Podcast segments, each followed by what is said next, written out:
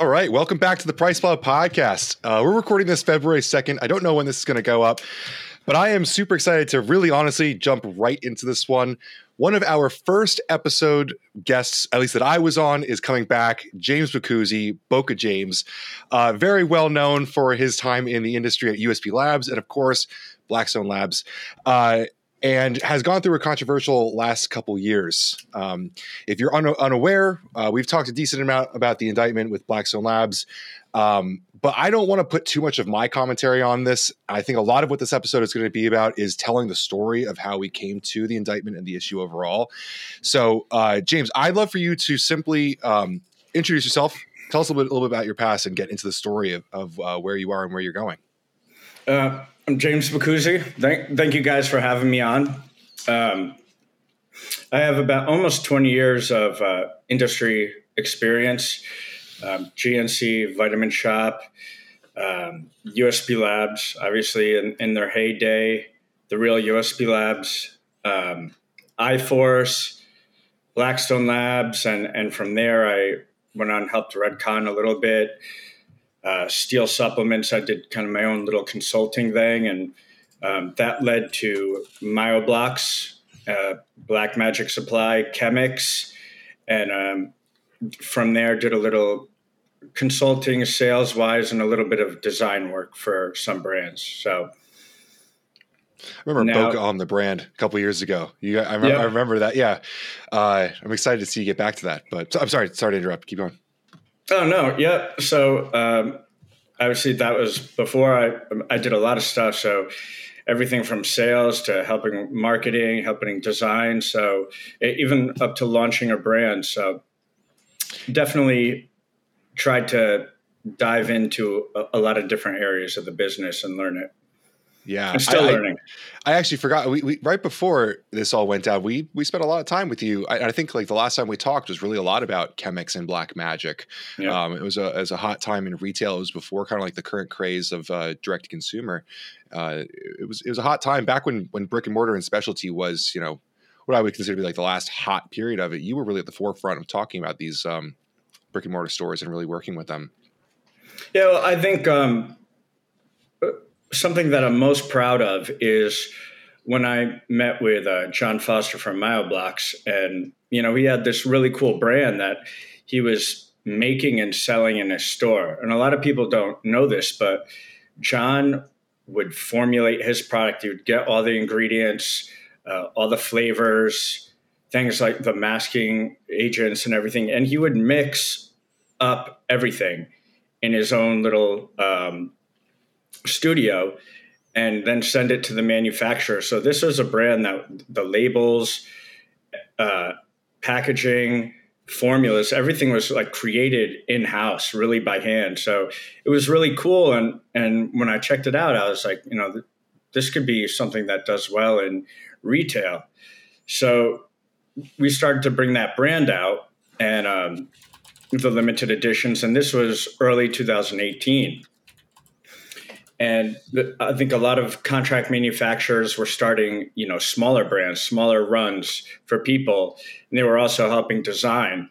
And I remember one of the manufacturers reached out to me and he said, every single person that sends them a design that they like uh, and that they want to do something like was Myoblox. They were sending them Myoblox, Mile blocks, Myoblox. And, you know, there was no limited editions products back in the day. And we had the Cryo series, the Exo series, um, Cinco de Mayo, and, and the Rainbow Haze. And the stores were picking up small stores, 144 units of that. And uh, it's funny. I, I, really think that Myoblock started the whole limited edition trend, which now you see it's it's like a everybody does a limited edition trend. And I, I think we were the ones that kind of pushed that out there and created some excitement in the industry, something new. And it's funny, I went into Supplement Warehouse the other day, and it's almost every brand has a really nice label now. Every brand has nice artwork. Really, what I what I wanted to do because so many uh, more hardcore ingredients were going away was find a way to separate myself in the retail stores. And by doing this with the, the cool artwork, the cool branding, the limited editions, and um, the unique formulas, it brought something cool to the retailers without actually, okay, this is edgy ingredients. It was a full package. And when I went into the store the other day and I saw it was like the full store was uh, Black Magic, Myoblox, there was Chemix, there was uh, Panda Supps. Uh, After Dark, is that mm-hmm. Uh, right?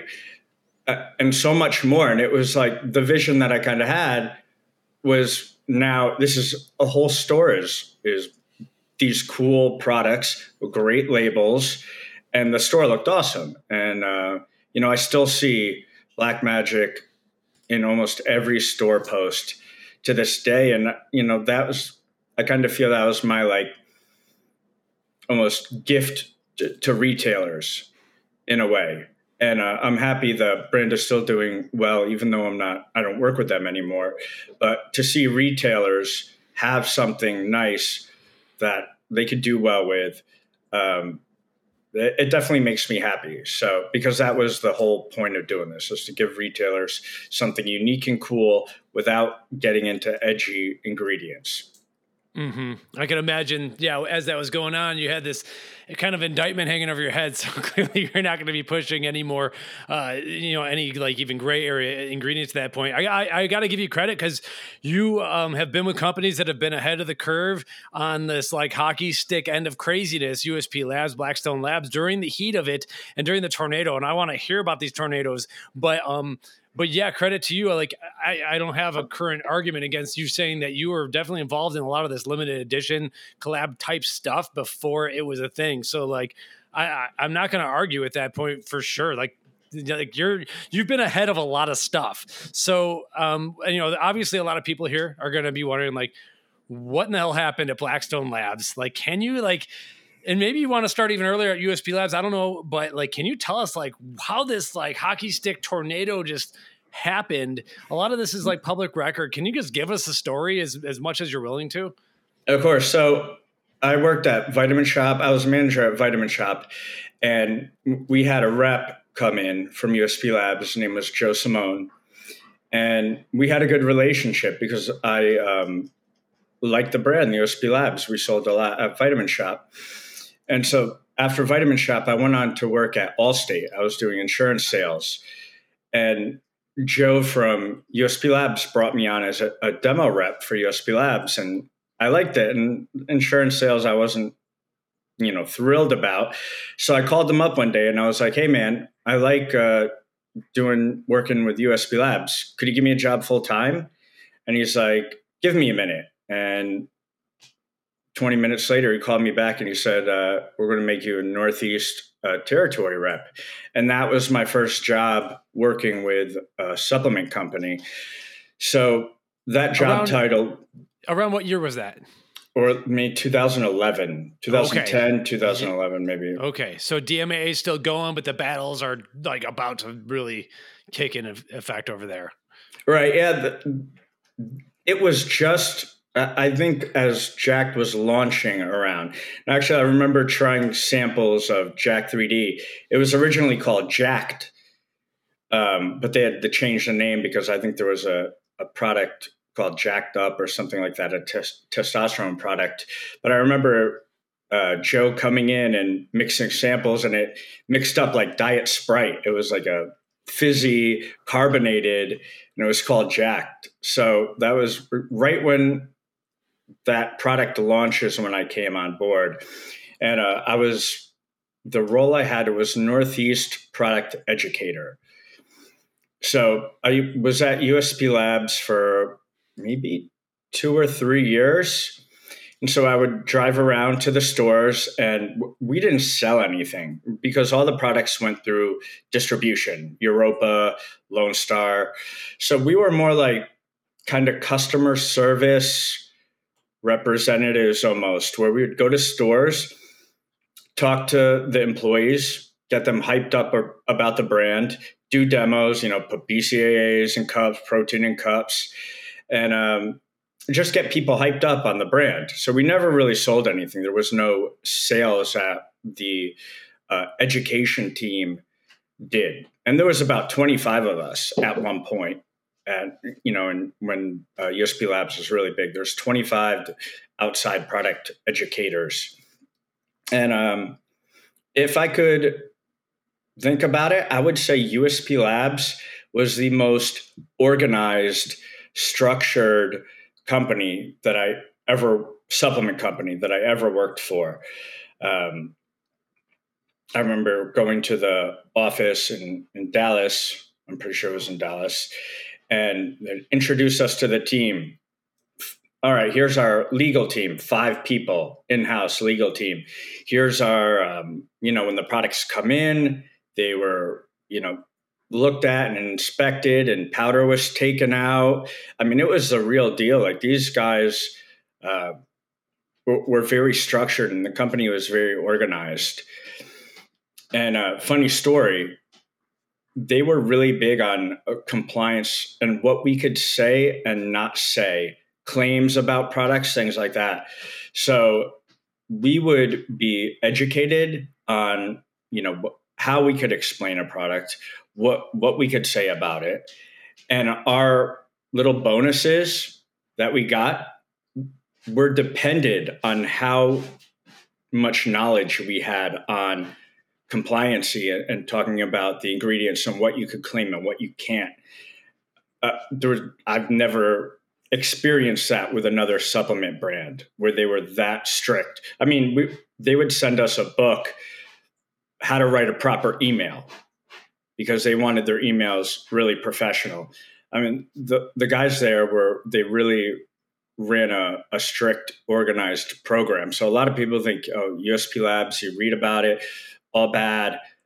It was by far the most organized, structured, disciplined company that I ever worked for, supplement wise. That's interesting to hear. I, I, haven't heard that, but like having been like you know on the fray of that, like you could kind of tell that they weren't they yeah they weren't schmucks, and a lot of the the indictments in prison time, which you're not related to on that, you're not named on any of that stuff as far as I know. Um, that had nothing to do with Jack 3D. It was actually a version of Oxy Elite Pro that had a liver toxic ingredient in it, and um and some of the issues stemming from that, uh, especially in Hawaii, and so like it wasn't it wasn't uh, ultimately crazy enough. It wasn't Jack 3D that got them in the the most trouble. I mean, it put them on the radar very very obviously, um, but it was like kind of the, the response after that with uh, the the different formulations of Oxy Elite Pro that really led to some serious trouble. So, um, just wanted to, to kind of note that because uh, you know we'd obviously been following that for a while, and it took you know another six or seven years before that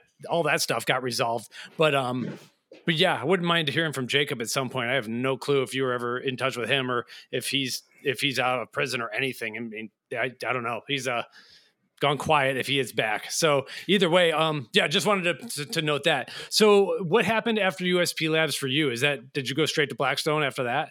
Well, that's an interesting uh, point you just made, and I, you had a gentleman on your podcast not long ago where he talked about USP Labs in Hawaii, and from what I understand, what I heard is that those Oxy Elites were knockoff Oxy Elites that somebody else was making in Hawaii. So that was that was a theory that we had because it was only in Hawaii, and there is mm-hmm. uh, like I, I don't I don't remember everything, but there is a fruit or a plant that they eat a lot more of in Hawaii that interacted horribly with whatever ingredient they tried to like put into the next version of Oxy Pro. It's like when you lost DMAA, like everything just a lot of people reacted in crazy ways and stuff. And so people are trying to find other ingredients and um didn't exactly work out. But yeah, that was what was weird is that it was in the issues were only in Hawaii. Like yeah. so like why why is no one in New York getting hurt? So right. if, to me, yeah, we we were suspicious of that as well. Yeah, there was, you know, Jack 3D and Oxy Elite were so big. I think at one point that company was selling $40 million a month in those products. Um, so there was knockoffs everywhere. I mean, you still see them to this day. The, the same label in Russia and these places all over. So there's still knockoffs going around. And I remember that's what we talked about I think when I was at I think when I was at the company, it was around when that was happening that these were knockoff products that people were getting their hands on.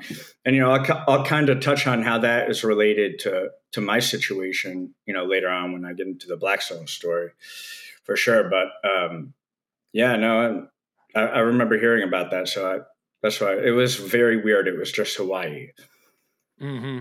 Okay, so that, that brings us to like what 2012 2013 or so? I think like a lot of the the action at blackstone really kicked up in like 2015 so like where yeah what, what happened after usp labs for you? So i left usp labs because i got offered a job at uh, iforce nutrition. And i started with iforce as a northeast territory rep. Now this was actual sales where i was selling to people. And they had a totally different business model and I was learning about it. It, it was cool, but I also it, up in the Northeast, I used to always get sick a lot, like a lot of sinus stuff. So around the time that I started, I got terribly sick, and I was like out of commission for a month. So I ended up not working for iForce. Uh, I think maybe after a couple months, and I actually knew PJ Braun at the time because my first job at GNC was working for his mom that was my introduction into the supplement industry was working at GNC for PJ's mom. And then PJ became a manager at the Brookfield, Connecticut vitamin shoppe location, and I worked there as well. So that's where I met PJ. We are both working at GNC. He was bodybuilding at the time, trying to become a professional. I mean, this is around 2004, 2005. Um, and we became buddies from there and i wanted to do a bodybuilding show. He was a really good coach. He coached me for a show. And he, i knew he had started up blackstone labs at the time of iforce. And so i was like hey man when you when you guys get big enough um, you should hire me. Uh, that would be fun to work together. And so the day that the iforce job ended i called pj and i said hey i'm, I'm, I'm not doing anything and he said, uh, Let me call you back with Aaron. So both of them called me back the same day that I was finished with iForce. And he said, Hey, we don't have any money to give you for a job as salary, but we'll give you 10% commission. Um, you could start selling the stuff and, you know, see how you do. And I was like, okay, might as well give it a try. But because I had no salary and I was just on commission, my back was against the wall. I was like, I have to move this stuff in order to pay my bills. So I started going crazy ham right away with the same business model that I learned at iForce, the same sales technique uh, that I worked at iForce for direct sales because everything was going through distribution before. And I'm like, oh, you could sell direct. Why don't I just sell direct to the stores? And so I started at Blackstone Labs, and I think the first month I maybe sold fifteen thousand in product. Second month, eighty. Third month, one fifty, and all the way up to m- the most direct sales I ever did was six hundred thousand in a month. And nobody was really doing direct sales at this time, and now all the mm-hmm. companies go direct with uh, their customers. And and so you made sixty thousand dollars in commissions in one month, one uh, time. Uh, in one month at Blackstone Labs, I think I made 55. It was wow, 50, 55,000. Because once I moved to Florida, um, my pay structure changed. I was on a salary. Mm-hmm. And so my they gave me a, a salary and, and, a smaller percentage of commission. So actually my pay went down. I was making too much at 10% commission.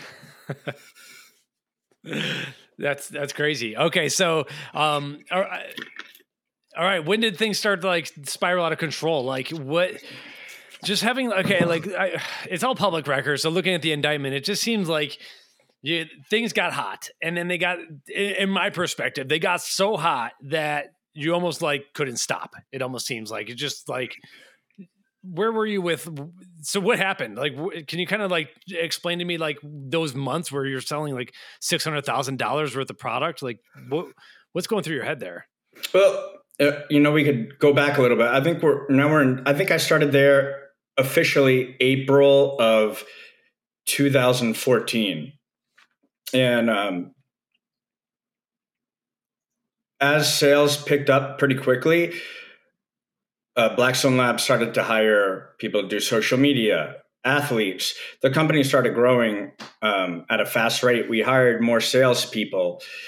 Um, to that, in 2015 was a big year, and I remember going to the Olympia at, in uh, I think that was September of 15, and at that time we had uh, launched Prime Nutrition too. So I think we had Evan Centopani and and John Meadows was an athlete. And I remember talking to Aaron at uh, the Olympia, and we were getting ready to launch uh, the Dynamic Muscle, Kai Greene's brand. So he's like, "Hey, you got to move down to Florida. I mean, we're we're growing really quickly." So I didn't want somebody else to take a position that I could possibly get. So after a month after the Olympia, I packed up my stuff and I moved to Florida. So I think it through 2014, I think we had a product Angel Dust, a pre-workout, and that had amp citrate in it. And I remember, I think Blackstone Labs got a warning letter for that, and so we changed that, and it became Dust V2. Now that the brand was becoming more popular, they didn't want to call it Angel Dust. Um, most people don't know. It, it, was it was actually a great name because the younger people didn't know what angel dust was, but older guys did. So it'd be on the shelf, and they'd be like, "Oh, angel dust, ha ha ha." The old guys got it, but the young people didn't get it. Interesting. But as the brand was growing, they changed it to Dust V2, um, and then in 2015, I, I think that's when our sales really picked up and the brand started becoming popular. 2016, I moved to Florida um, and started working out of the office. And I think shortly after that was when Aaron and PJ had their divorce. And then Aaron started doing Redcon. And I think in February or March of 2017, I left Blackstone, quit on my own. Um, it was my own decision to leave the company. But through that time, we had a we cha- they changed products a lot. So they had a product that said, "Oh, you know, we can't sell this anymore," and they change a formula or make something new. So all this time, you know, they amp citrate is not okay anymore. They change it.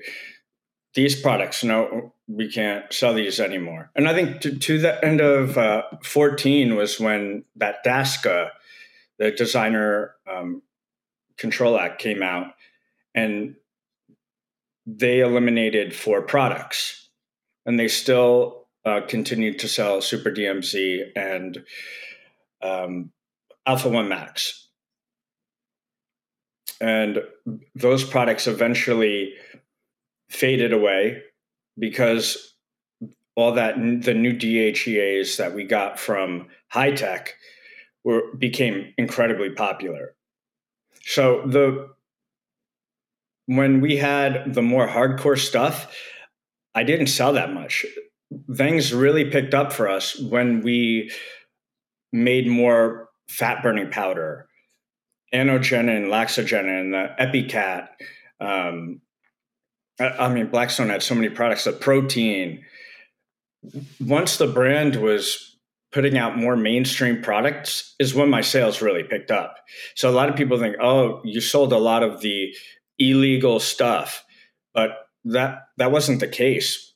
A majority of my sales came when we had products that were uh, more mainstream.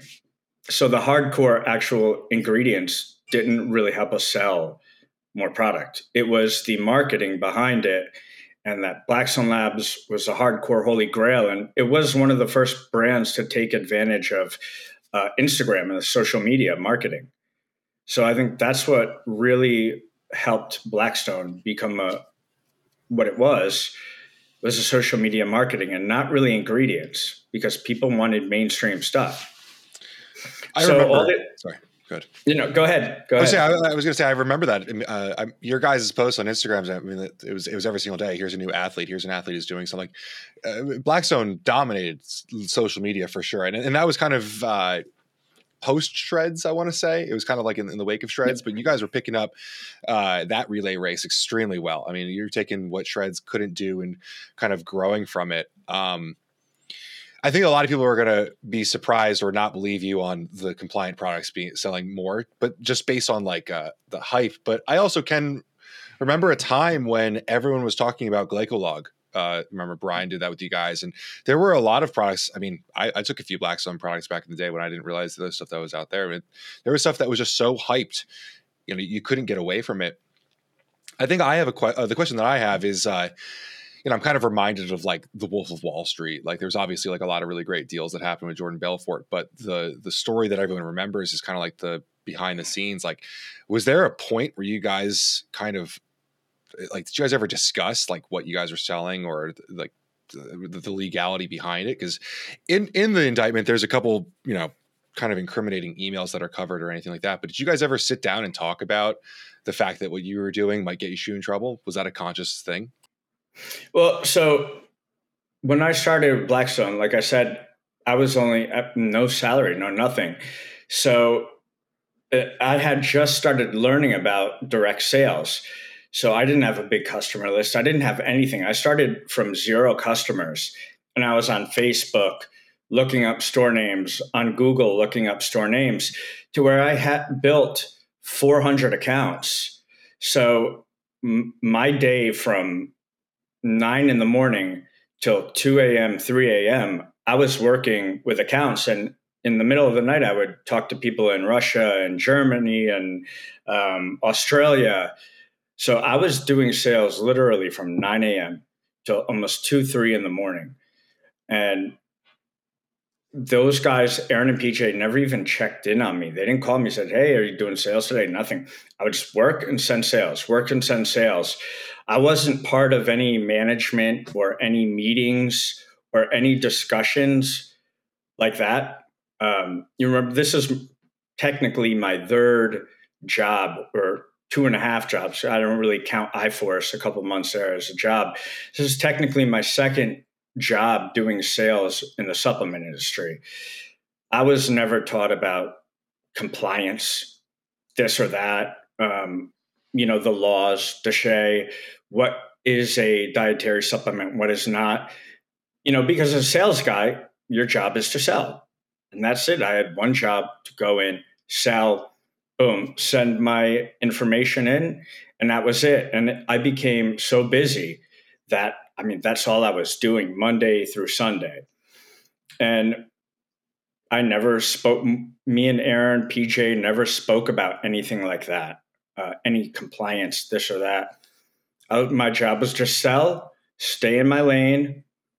That was it, and uh, that's that's what I did for my entire time at Blackstone. I was I got so busy that when I came to Florida, they hired. I had a personal assistant because I was doing so many sales. I think like upwards to 300, 350 sales per month. So that's a lot of customers to talk to and listen to, you know, their feedback. And, you know, this guy, Joe Simone from USP Labs, he is actually the one that taught me how to be a good sales rep because he was really good at attuning to the customers and getting them on board. There, it wasn't like a, a, special sales skill. And, and that's what a lot of people uh, don't know about me. I'm not an ingredient guy that's why when we did Chemix, I partnered up with Gorilla Chemist. I've only formulated two products, and it was the the Citizen Energy product and the the Fat Lab uh, Energy product, and those were years after Blackstone.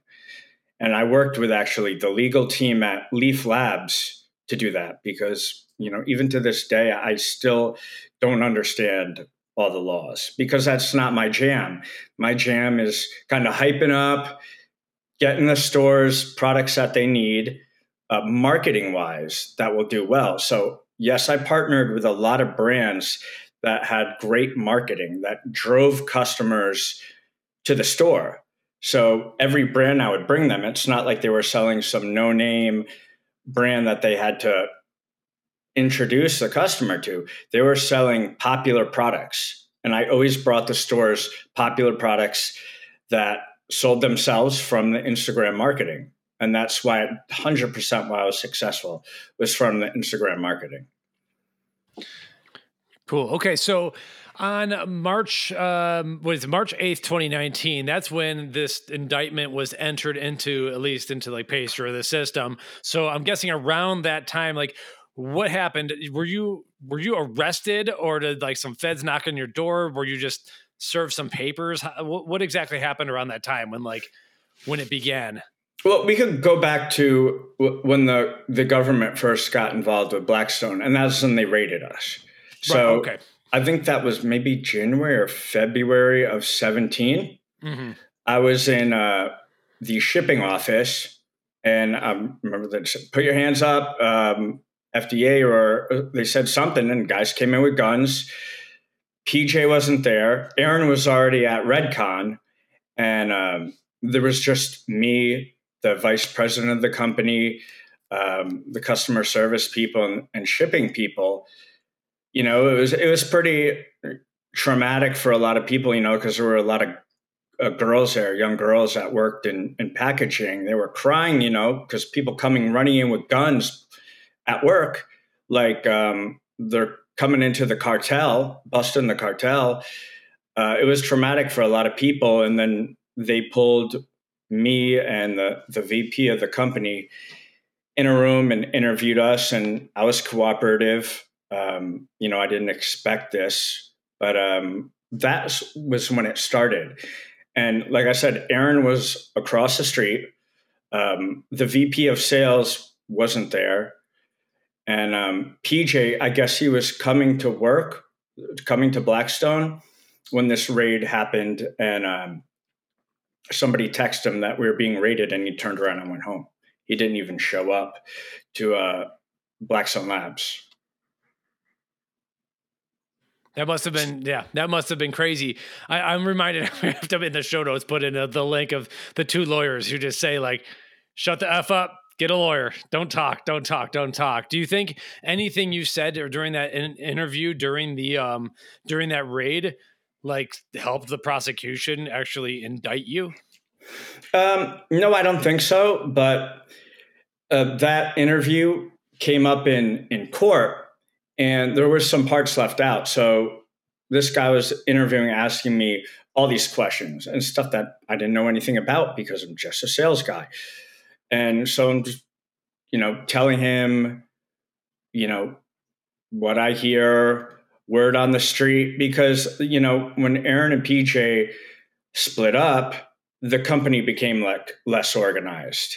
And, you know, we are hearing things through the grapevine and you know it was kind of questionable as to what was going on at Blackstone in terms of uh, things being uh, legit. We heard okay, there's that they tested a product and there wasn't the ingredients that uh, they said there were in it, and so me and the other one of the other sales reps were both getting a little feeling uncomfortable with Blackstone and, and the direction that it's heading now that Aaron and PJ had split up and, and it wasn't as organized.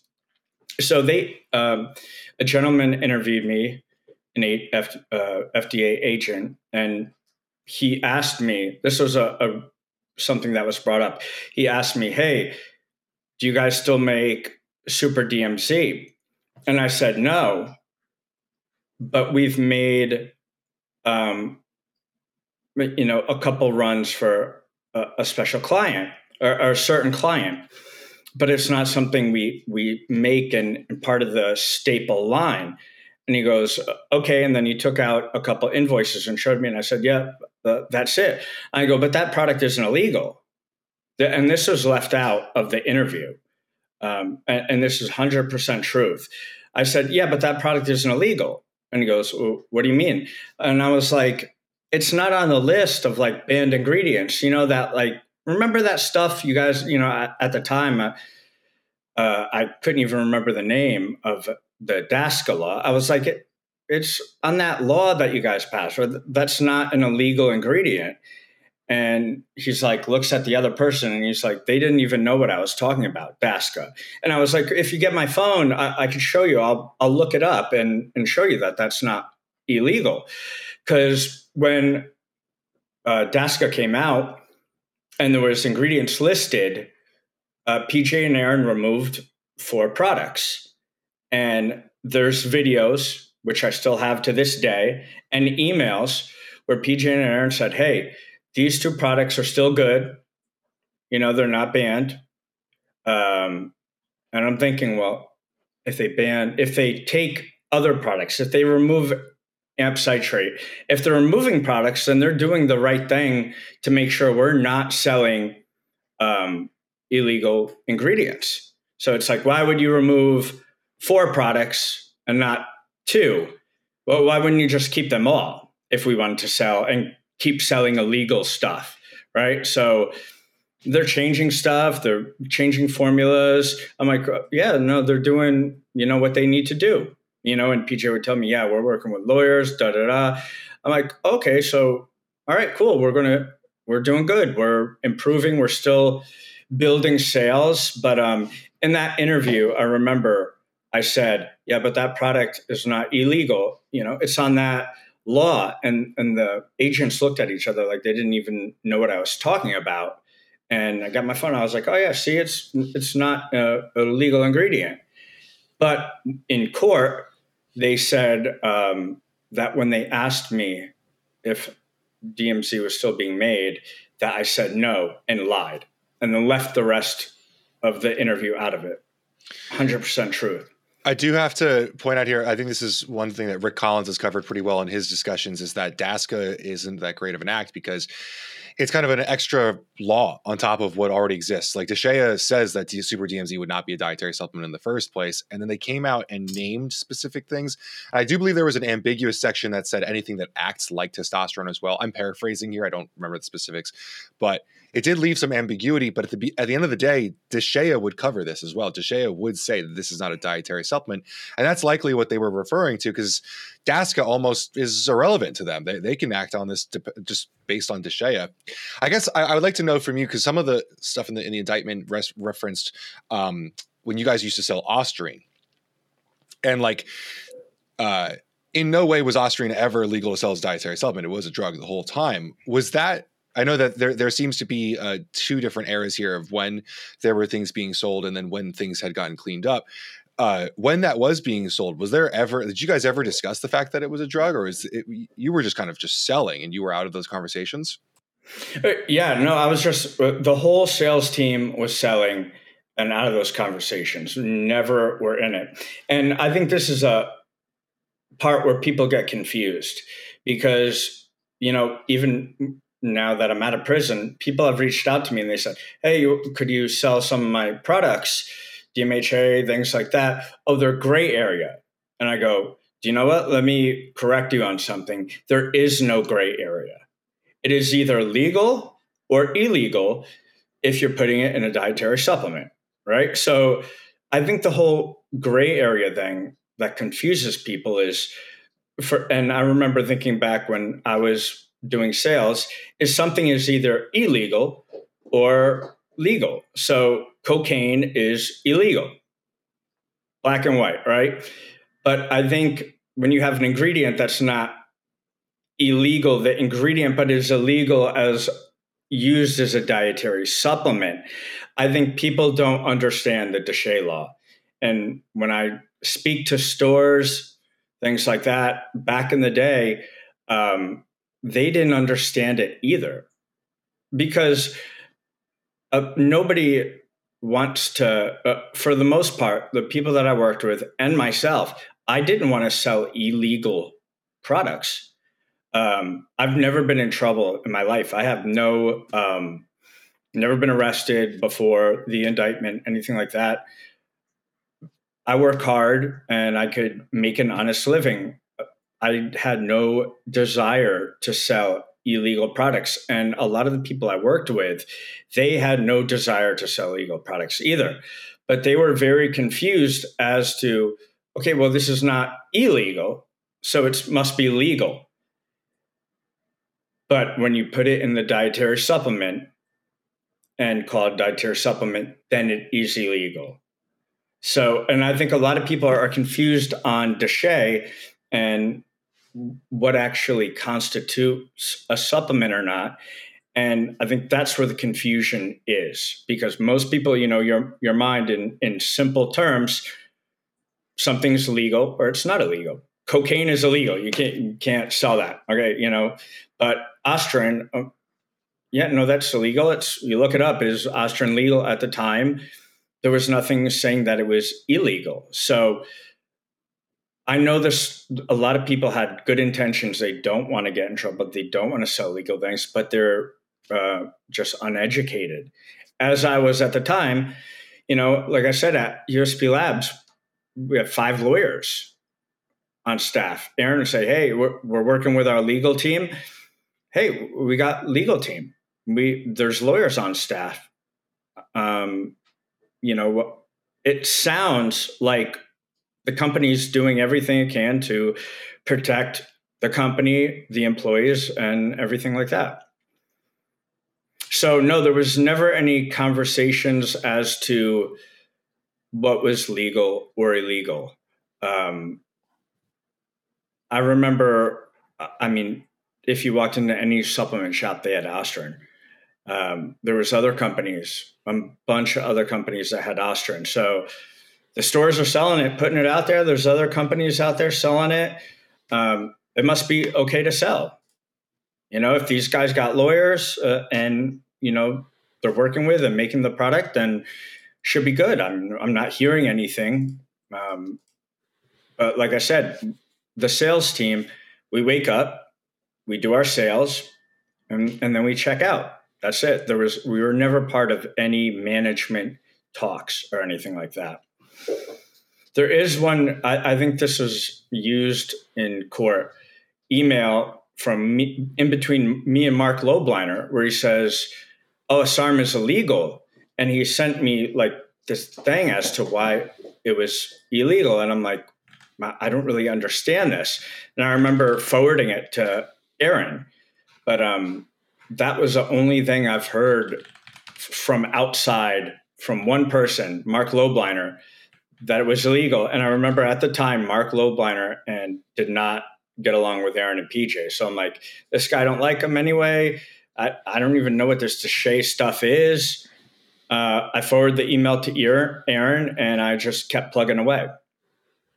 Interesting. So uh, yeah, to rewind a few things though, like I know as as we all learn, like ignorance of the law doesn't like exempt you from it and everything. And I think for people getting into this industry, um, you need to be very aware of who you're working for, and you can't just fully trust what someone says, you know, because you still might be breaking the law. Maybe you'll get a little bit of leniency or something, but it's still an issue. Um, the, the, law we're talking about called DASCA, D- Designer Anabolic Steroid Control Act of 2014. Um, that's what we're talking about. We'll have that in the show notes. And so, yeah, at the end of it, there is, and this is the one I think that the, that the president signed. Um, the absence of a product from a list referred to the subsection uh, shall not constitute evidence that the product does not contain an anabolic you know, steroid. It's I think they're kind of saying like the attorney general may add other things to this list. So it's not like a definitive list. So like I, I'm gonna give you, I'm gonna give everyone else some lawyering right now and be like, if I wouldn't argue law with the uh, with the police officers who are raiding you, I would just shut up and call a lawyer because it's it's this stuff is confusing obviously and so and it's tough for everyone to understand DSHEA and that's why it's important to work for a company who does understand it and have like legal counsel otherwise yeah you're you're putting yourself at risk. So that's just some of my my personal disclaimer. And uh, you know, we've dug into these laws, and there's a lot of stuff that is probably going to go to court, you know, with uh, against the FDA. And so we still not everyone agrees on on how how all this stuff is. Uh, how it all comes together. So like a lot of it's to be determined. So right. um yeah, I'm not sure if you had anything to, to like add to that, but like yeah, I, well, you know, it's when I started to learn about DSHEA after Blackstone, when I started uh, helping formulate and put together brands, and now I have you know a different role. I'm not just doing sales. I'm part of the actual creation of these brands and and products and things like that. And I started learning about DSHEA.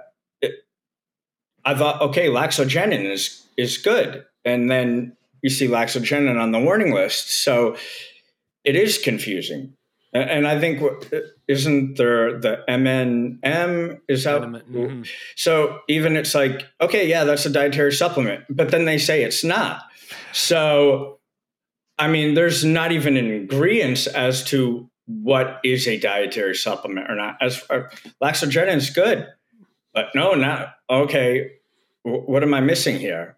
Uh, you know, uh, it's like you really have to um, do your research and have a, legal team, and even then, who knows if uh, there's going to be an agreement that these ingredients are okay to use. Um, it does get confusing. Mm-hmm.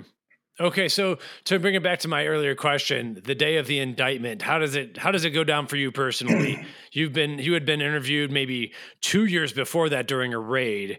Yeah. Well, I mean, after I left Blackstone, I left Blackstone in, in I think March or April of 17 because the company I didn't see it growing anymore. I saw it getting really disorganized and um, I didn't see the company getting any better. Uh, PJ wasn't showing up for work. There was nobody really running the show. Uh, it became really frustrating, and I was making great money at Blackstone Labs. I was making my salary was one hundred and forty four thousand dollars a year, and four or five percent commission, and I was selling six to seven million dollars in product a year. So I was making great money at Blackstone Labs, and because I just wasn't a fan of what was going on in the organization of the company, not because I thought something was legal or illegal. That is why I left on my own. And so I went in and I started working for Redcon because me and uh, Aaron still had a good relationship. And when I started working for Redcon, two uh, FDA agents came to my house and gave me a target letter. And they wanted to talk to me. And um, so I actually showed Aaron the target letter at work that day, and he spoke to um, Jared Wheat at Hi-Tech, and they said, "Hey, we're going to help you out with a lawyer since you worked for Blackstone Labs." And when I spoke to the lawyer, I had no problem going and, and talking to the government. Um, I didn't have anything to hide. I still had my uh, email, personal email that I did 99% of my work on. I said, hey, I could show them the emails of, you know, anything they they want to look at. And my gut instinct was to cooperate. And my lawyer at the time told me, if you, go and cooperate, you could say something that could be used against you. So don't cooperate. And I was like, okay. And so listening to lawyers' advice, I mean, I've never been involved in anything like this, never been arrested, nothing like that. Um, well, the lawyer must know what's best. So I listened to the lawyer, and I think almost two years went by, and uh, I got a call from him. I think maybe a month before the indictment, a couple of weeks, and he said, um, "Yeah, I guess there's going to be an indictment coming, but I don't, I don't think you're in it, so you should be fine." And then the day before the indictment, I got a call and said I need to turn myself uh, in. So I had to turn myself into uh, the U.S. Marshals, and I was in a little prison cell for a little while before I uh, bailed myself out. So who who gave you that call that you're going to have to turn yourself in? Uh, my attorney. Oh, okay, gotcha. So you basically have 24 hours to get things in order. Like, what's that day before turning yourself in like? Well, uh, yeah, I think they told me the yeah, the day before, and I this is, was I think the first or second month that we had launched um, Black Magic. So I'm at the computer doing sales, and I got the call, and I said, "Okay, um, you know, you're going to have to bring ten thousand dollars to bail yourself out." So I got a cashier's check, ten thousand dollars, and uh, went back and kept plugging away on the computer selling Black Magic products. Next day went and turned myself in came back home and, and started selling black magic products like nothing happened. You know that's i was like a robot you know all these years uh, uh, just sell, sell, sell, sell, sell, and, and that's all I focused on. So yeah, I just went in, uh, sat in the cell, gave them this check, got my fingerprints DNA after that, went right back home and kept working on Black Magic because the brand had just launched and it was um, picking up some steam. So I just wanted to keep working. Okay, and then, um, what? Yeah. So what? What happened after that? Like, so you're back to, to doing some work, but eventually, court cases are going to start up, right?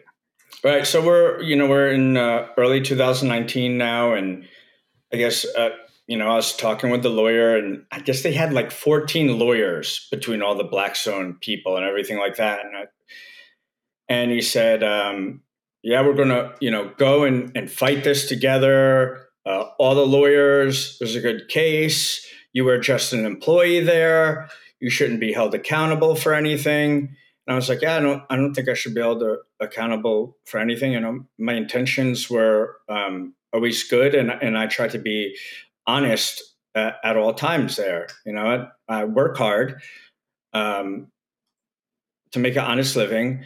And if I'm going to do something illegal, I'm at least, hey, I, I, I could be a decent criminal if I wanted to. I wouldn't be like, hey, I'm selling Super DMZ. Everybody check me out. Oh, we're selling it on this website. If I mean, I could be a little bit better criminal than that and at least kind of hide it or try to. But no, this was, we were selling this stuff, the whole sales team, right out there in the open, right out to websites, retailers. Uh, none of the salespeople thought that we were doing anything wrong. So, you, I understand your your your point with this because you were it, it was so uh, conspicuous that it, it, it seems ridiculous to think that you know you guys knew that you were selling something illegal. I think that the super DMZ uh, point is is is absolutely on on point here. I guess my question is like some other things that they brought up, uh, like the impersonating the FDA agent for the free sale, uh, and, and like I don't think that a lot of consumers are going to understand what it's like to export supplements out of America. Anyone who's actually in the business knows how big of a pain that uh, that is in the ass. Was did some of these things just kind of start to like pile up, or like like where did you get to the point where these kind of things started coming in? Uh, were, were you aware about that? Okay, this is a great story, and this is the facts because the actual story is twisted around to fit a narrative in somebody else's story.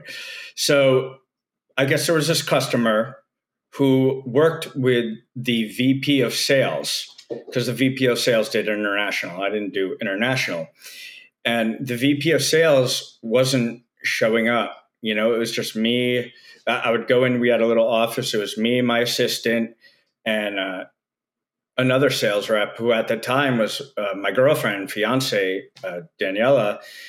And we were just in our little office working. And um, so I guess this customer was friends with the social media guy.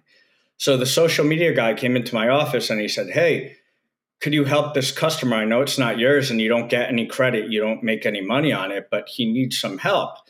And me being the like, I'm on every customer, I'm trying to make everybody happy. Um, good customer service, good sales guy that I am, I'm like, yeah, uh, I'll help them. I know I don't make anything, but you know, I'm uh, assertive and I'll do my best. So this customer reached out to me and he said, "Hey, I need some uh, paperwork uh, for exporting products." And I've never been trained on any type of this paperwork or anything like that. I don't even know what he's talking about. So he sends this um, email with a document and says, Hey, you know, PJ used to do this for me in the past. It just needs to be uh, changed around a little bit. And I'm like, Okay, so I just copy what he wrote and I forward it to uh, the VP of the company. And the um, VP, I don't know what he did with graphics people or anything like that. Um, but I get this document back and I didn't even open the document or look at it. And I just forward it to the guy because this isn't my customer. I'm just trying to help him out. You know, I have customers that I make money on that I have to help. So I forward the document back to this guy and then um, I open it up and I look at it. And I'm reading the document, and it is the the graphics department. I didn't know anything about Photoshop or anything at the time, so I couldn't have done anything like that. I didn't even have it on my computer. Altered the document so it has my name on it, and it's like under it's like PhD or something like that. And I'm reading it, and I'm like, "Yo, this is shady. This is sketchy." And I'm like, "This is stupid." So I end up having a conversation with the customer and I'm like, hey man, like I don't know, this like seems really shady. Like maybe this is something Blackstone Labs did in the past, but we can't do stuff like that. Like this is putting us at risk. People could lose their jobs, go to jail, stuff like that. And I was being really dramatic because uh, I just really didn't even want to be involved in this. Um, uh, and my moral compass was kicking in, and I wasn't even going to benefit from doing this. So, other than just trying to help a customer, I did wasn't making a penny off of this. The, I had customers that did two hundred and fifty thousand dollar orders.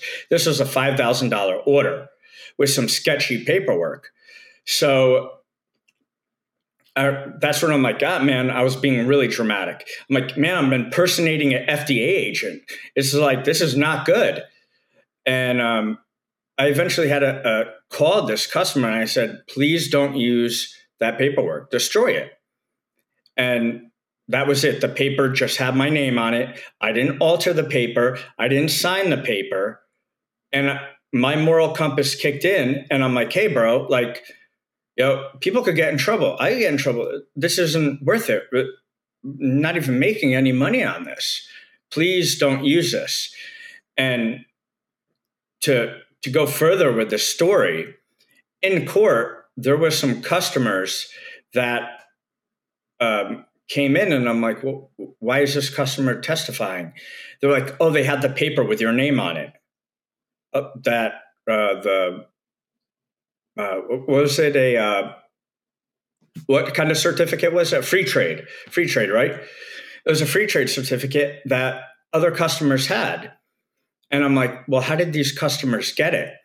And my attorney was like, there's no record of them getting this, but they had it. But no emails, no phone numbers, no, I didn't meet up with these customers. And what I think happened is, you know, when I left Blackstone, somebody else took over my email. And when customers asked for certificates, they were in my email and sent them out their certificate. But all these customers were going in say, hey, we, we had the certificate, but there was no record of how they got their certificate, which is really sketchy. Like there's no email with my name on it. Oh, how did they get it? I don't remember. Wild. So during the court case, a lot of people were indicted. Did you have your own court case? Or was yep. this like a it was a group case? And yep. then okay so you kind of alluded there's a lot of lawyers a lot of people are saying that they're going to stick together. Is that what happened or did people start turning on each other? No i guess uh, leading up to it i mean I r- would reach out to my lawyer periodically and hey is anything going on with this? Nothing. If i saw um, aaron he would say no we're going to beat this thing. We're, we're going to win the case. So i'm like okay, cool. And, you know, I, I had things in my life that I was focusing on. So, hey, these lawyers are doing their job. Um, cool. So, I guess Robert DiMaggio, I think he was one of the first people that pled guilty and, and cooperated.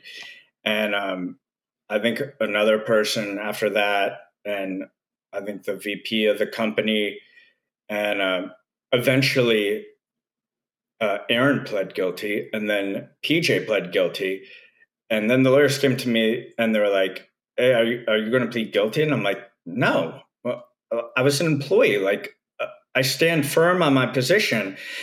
All you guys wanted us to work together. Da da da. We got this. Now, at a month out before the trial, uh, you want me to plead guilty? No." And so I was the only one that did not plead guilty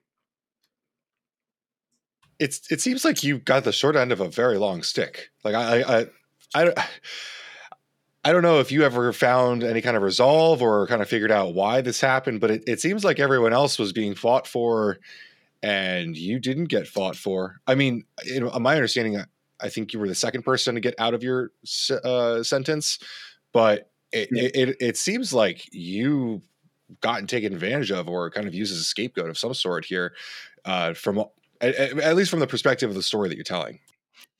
Well it, this is what i truly believe.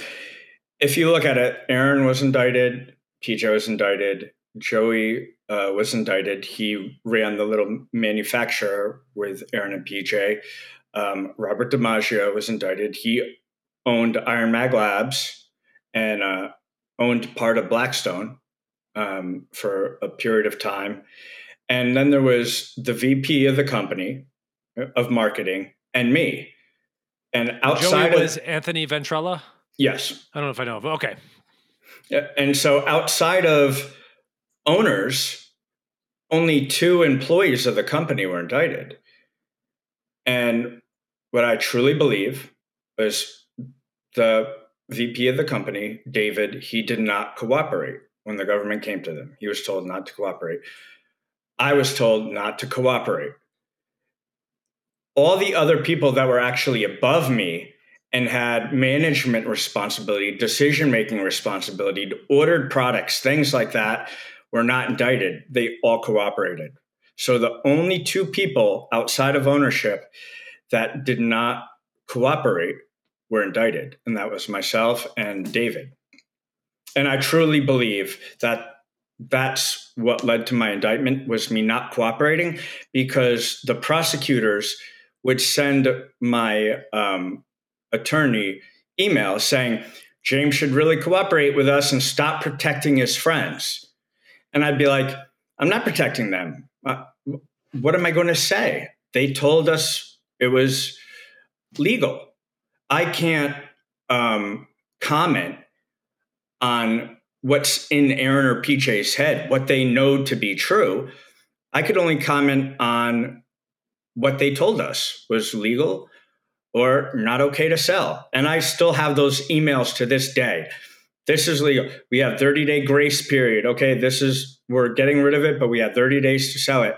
I have all these emails and all this evidence till this day. That was actually never presented in court. Um, but I truly believe the reason myself and David were indicted was because we didn't cooperate. And we're the only two people that didn't cooperate. And other people above us um, that actually had their hand in some of this stuff were uh, unindicted co conspirators, I called it. So they were part of the conspiracy, but not indicted. So when you mentioned your lawyer earlier on, you said like I'm not sure if a lawyer was provided for you or whatever. Like, did you pay for your own lawyer through this whole thing, or nope. and it's paid for by Blackstone Labs? Okay, I mean, I'm not a lawyer, of course, but it almost feels like you were not being represented by you weren't being represented. You your lawyer was representing them more than you. It's kind of like human resources departments aren't there for the for the employees. They're there for the the corporation. I'm thinking like, w- do you wish you had just gotten your own legal counsel on your own on your own? Well, price when my uh, attorney spoke to me and started to say, "Hey, you know, Aaron," he called me up and he said, "Aaron." This was after Aaron pled guilty. He said, Aaron wants you to plead guilty. You don't worry, you don't need to protect him anymore. And I'm like, huh? I'm like, I've never had a conversation with Aaron about protecting him. Um, this was never like an idea that I was protecting them because I wasn't even like me and PJ were not on good terms at the time. Um, I had a falling out with PJ after I left Blackstone Labs. So I had every reason to say something to the government. I had every reason to, um, you know, throw PJ under the bus, but I wasn't going to lie. I did not know what PJ or Aaron knew or didn't know. So once I heard that, I, I started to become pretty frustrated. And as we're getting closer to trial, I asked my attorney, hey, and I still have these text messages saved. Uh, are we going to go over some of this like discovery or anything like that and get ready? And he said, too late now. You had two years to go over this discovery and uh, it's too late. You lost your chance. And I'm like, bro, like, what were you doing for two years? He said you've been working on this. Um, I, I've been available, and now we're getting the trial, and it's too late. So I actually tried to fire my lawyer um, before trial, and the judge said, "Hey, you know, you could fire him, but you have to have another lawyer ready in two weeks for trial." which was impossible. And so I had to go to trial with this lawyer. And in my opinion, he was a good attorney. Um, during the trial, I mean, he, he he seemed to really know his stuff, but he wasn't prepared with a defense for me because I had emails, I had people that uh, wanted to testify on my behalf, other sales reps, uh, other people in the company that did not think I should have been involved in that indictment. And I, I, mean, I had seven or eight people, and not one person was called as a witness. Um, I had emails, text messages, all things like that showing um, what Aaron and PJ were telling me to do and instructing me and the rest of the sales team. And none of that was in trial. Man, I don't. Yeah, I, I don't. I have opinions. I don't know. This isn't my place to insert opinions. It's pretty crazy though. Um, okay, so you go through trial. So, like, look, just to reiterate, you never pled guilty then. No. Dude, that's okay. like that, regardless of any like potential mistakes that happen, that's just awesome. So, like, I don't know, man. I kudos to that. That's that's that's pretty wild. Um, but okay, I also so, couldn't. I, I couldn't go there and say that Aaron and PJ knew what they were doing, or this person knew what they were doing. I mean, literally, my day was wake up, sell, and that's it. And that's all I did uh, from morning till night, every year that I was there, every day at Blackstone. So to this day, I can't tell you what was in Aaron and PJ's head. Um, all I knew is that, hey, we have lawyers, we're removing products, we're changing products um, we must be doing the right thing. Can I ask? Uh, I, I you've said this three times. I apologize for uh, continuing to go on this. I know you, you, you showed up and sold. I understand. You mentioned before uh, someone with Aaron having a manufacturing, uh, like manufacturing the products. Do you know yeah. anything about the manufacturing? Again, I understand that you were just selling, but like uh, post that, or did you ever hear anything about the manufacturing of the products? Well, I knew that um, Joey had a manufacturing place, and it was like across the street uh, from Blackstone. Um, I didn't know exactly what products he made because I wasn't involved in ordering or anything like that. Um, but PJ's dad did all the ordering of products and inventory. And uh, we'll put it this way, and this is the truth that place was right across the street from Blackstone Labs. And that during my time at Blackstone Labs, I never stepped foot in that building. I didn't even know where it was. Okay. But I was oh. I was linked to that in um, the uh, the trial.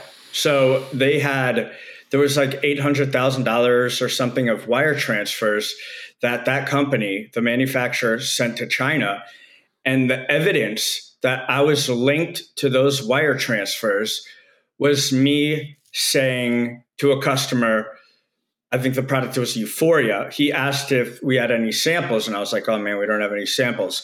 I was like, oh, it's a limited edition ingredient from China. And that email was the government's link to wire transfers going to China. Just me saying the word China in an email. Definitely no doubt that those ingredients were coming from China. So a, Euphoria was a, was an yeah. interesting product. I actually don't. I will admit I used it a few times, but I don't have a lot of recollection of what was going on in it. But I'm sure. I mean, everything comes from China, the, exactly, right? The exactly. Scoopers, bottles, everything. So it's like I just didn't know what to tell the customer at the time. I was like, uh, "I've heard, oh, okay, these are limited limited edition ingredient from China."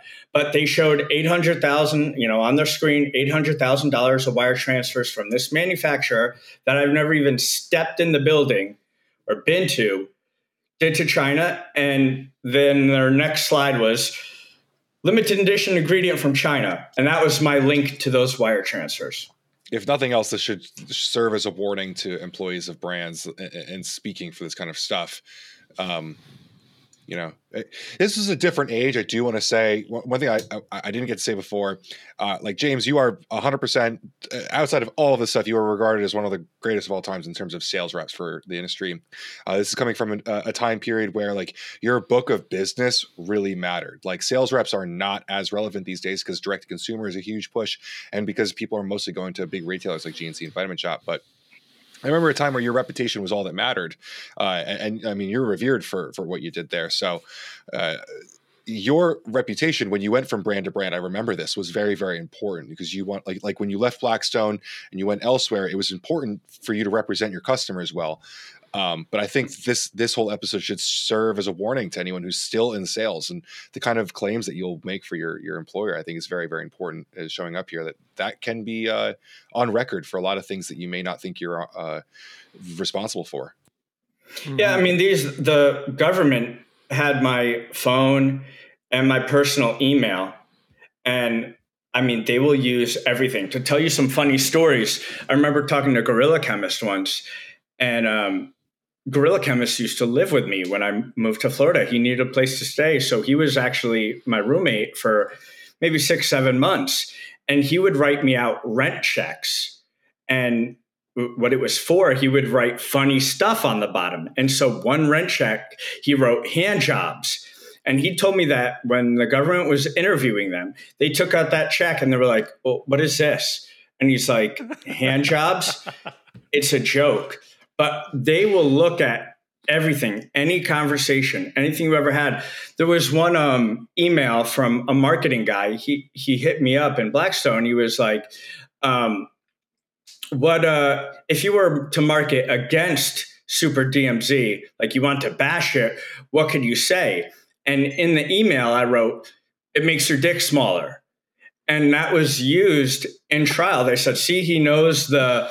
Um, the consequences of DMZ when it was just a joke, but that was actually created into a story that I knew the harmful effects of DMZ that that will make your dick smaller.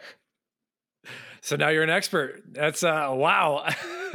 We're gonna have to clip that, Ben. I um the that, that's just wild. So how long did this court case go on for? Were you um was this weeks? Was this days? Two weeks. Two weeks. Okay.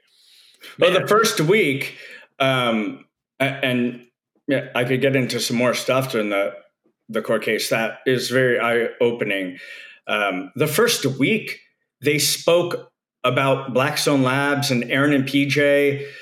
But there was nothing about me, and so after the first week, it it wasn't looking uh, like a very good case for the prosecution because my attorney said, Hey, you guys have 3 million documents in this. You brought 500 documents to evidence, and there's only 20 documents with my name on it out of 3 million. So there wasn't even anything um, really with my name on it for the first week of trial. And I guess over the weekend, the prosecutors must have tried to put together more uh, evidence, they had gone into my email and found a resume that I sent to ProSupps in 2012 or something like that. And you know, in a resume, you kind of talk big about yourself hey, I, I want to get a job.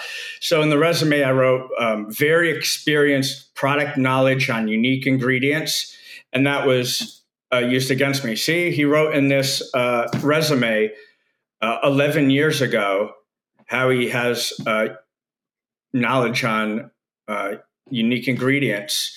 How did he, how could he not know what he was selling? So there was really very little evidence um, with my name on it. There was no evidence that said, "Hey, yeah, I know this is illegal." Oh yeah, but we're going to sell it anyway. There was not one piece of evidence that said that.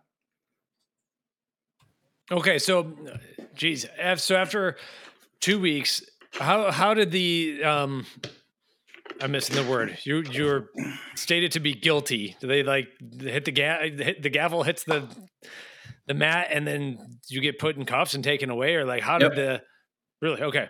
And so, did they go one person by one, or was this like basically you were like the last one standing? Or no, I was the only one in trial. So, oh, because he was the only one that so didn't rat or plead guilty, right? Wow. Yep. So this is two weeks of you just sitting at the table with a lawyer there. Yeah. And, and a lot of it, you're not even okay. You're not even totally discussing a lot of it until it gets into the, the things that you were the 20 documents that you were in. Did Aaron or PJ come to your trial? Nope. Were they in jail already? No. Uh, they didn't um, go to prison until their sentencing, which was in March. So, one of the eye opening things, um, not a lot of people know about this, and I guess this is a scary part for being a sales rep, is that I was charged with bodily injury too. And um, so I guess I sold, I think, product Alpha One Max to a retailer, internet retailer in California, that then sold the product to um, a consumer. And the consumer took the product for two weeks, started to not feel, started to feel sick, threw the product in the garbage, and then as weeks went on and months went on, became sicker and sicker. And I, I guess he had liver and kidney issues. But um, he said that, hey, I took this product for two weeks and then I threw it in the garbage and I had all these issues. And it was because of this product. And he was taking other products as well. But that would have been an extra five years onto my sentence. I beat that um, charge but the scary part is, and, and I mean, in the end of the day, listen, I'm glad this person is okay. You know, I'm glad this person is all right. That's the most important part. But the scary part to me is this was all off this person's word that they took the product for two weeks and then they threw it in the garbage. So we didn't even have the product that he took um, to test what was in it. Was it adulterated? Was it the right product? Did he get a different product? Uh, I didn't see him take it. Did anybody see him take it? This is just his word that I took this product for two weeks, stopped, and I got worse and worse and worse and worse, and ended up in the hospital. And um, I guess at one point, his wife contacted Blackstone Labs, and um, you know the customer service forwarded the email to pj and pj said this person is a scammer. Don't talk to them. When it was really the guy's wife. And i never heard about this person. I never knew this person because obviously a sales rep doesn't get these type of emails. So i didn't even know who this person was or that this person was hurt or anything until uh, leading up to trial but i would have gotten five years for just making that sale to a store. I never saw the bottle, I never touched the bottle.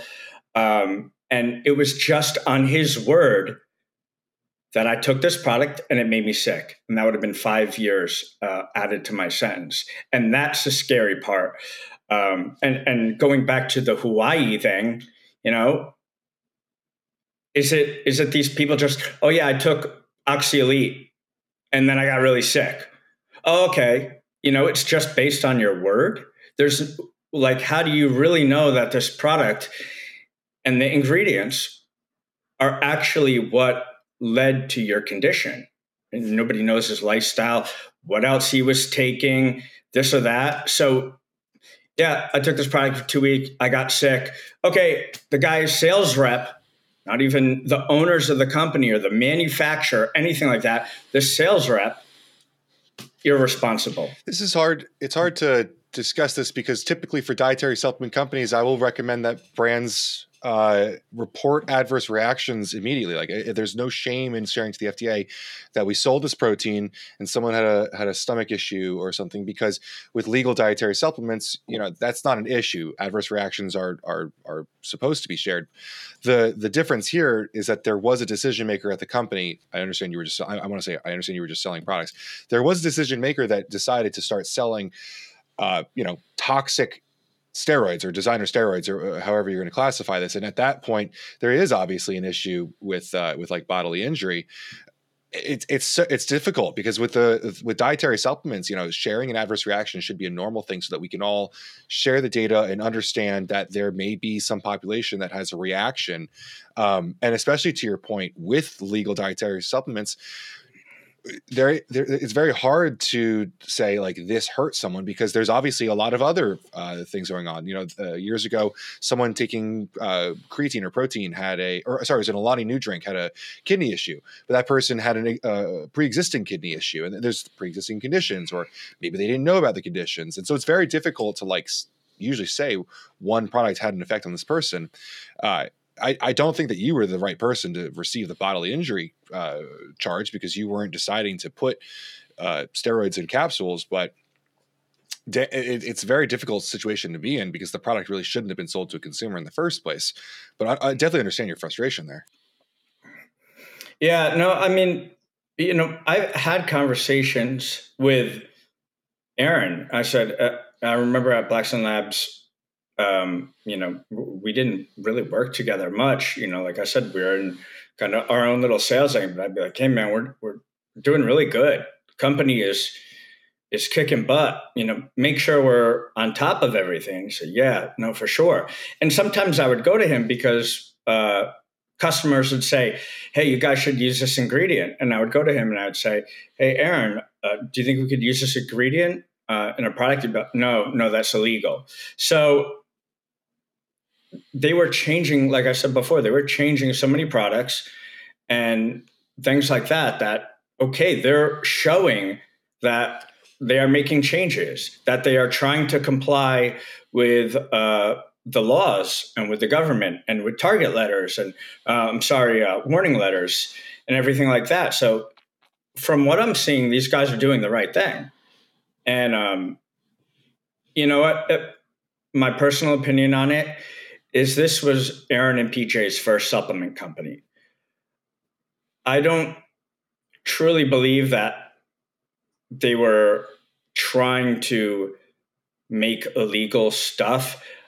I just don't think they really took time to learn the laws at the time and understand the laws. Um, and I think that changed after Blackstone because you saw uh, what happened with Redcon.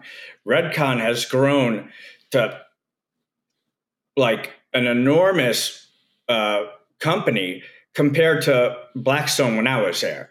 There's no comparison to the size and sales that Redcon has done to when I was at Blackstone. And that was all done with uh, legal products. So it's not like the hardcore ingredients. You know, helped sell more because Aaron went and started Redcon and did more with that brand than Blackstone ever dreamed of at the time that I was there, and with all legal stuff. So um, I just think that brand was like a learning experience for them. And in my opinion, if I could be honest, I just don't think they were careful enough.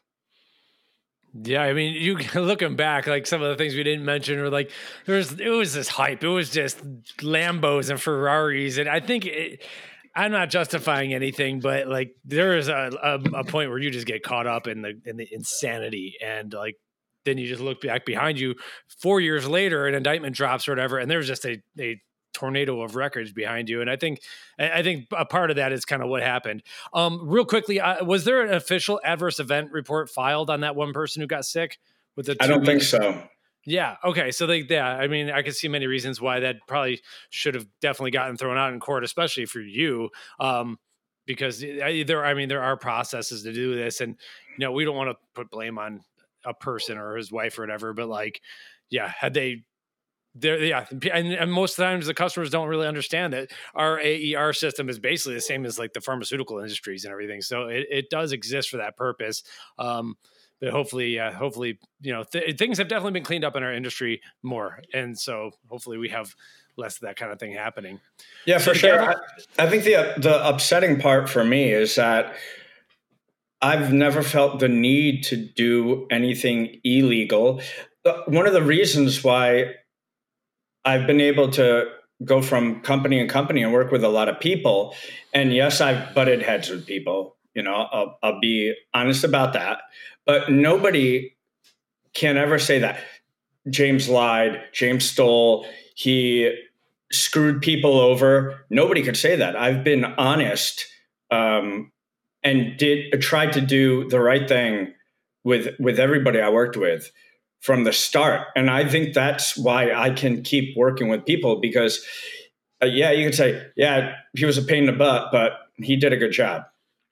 In the end of the day, and, he, and I never screwed anybody over. So if I had the choice of, if I was at Blackstone and I was in the management and I was formulating, if I had the, the choice to figure out what was legal or illegal, or in that position, um, I know that I would have done the right thing because I have a, strong moral compass. So I just wasn't in the position to make sure that things were right or wrong. So I felt like I was, you know, uh, being held accountable. And not when I was sentenced, I wasn't held accountable for the units I sold. I was held accountable, and, and why my sentence was so long for every single thing that Blackstone Labs did wrong. So the total dollar of product, illegal product sold, I was held accountable for. I had points uh, that I was held accountable for for mass marketing. I didn't do any marketing. So everything Blackstone Labs did wrong, I was held accountable for. And that frustrates me because had I been in the position to make sure that, and if it was my job to make sure that things were legal or things were compliant, I know I would have made sure that uh, things are compliant and legal, and I wouldn't have put myself in a position to get in trouble. One of the frustrating parts, uh, just listening to your story, is like like you kind of mentioned this was PJ and Aaron's first company, and th- it's quite often that we see like people who are first time owners in this industry. They aren't compliance experts. They're not lawyers. You know, mm-hmm. they're not read up on DSHEA, and you know, I have feelings about people getting into an industry where you're selling things that are ingestible that can really hurt people, of course. But at the end of the day, an entrepreneur doesn't necessarily need to be a formulator. There's a lot of reasons someone may start a brand other than being an expert formulator and understander of the regulatory.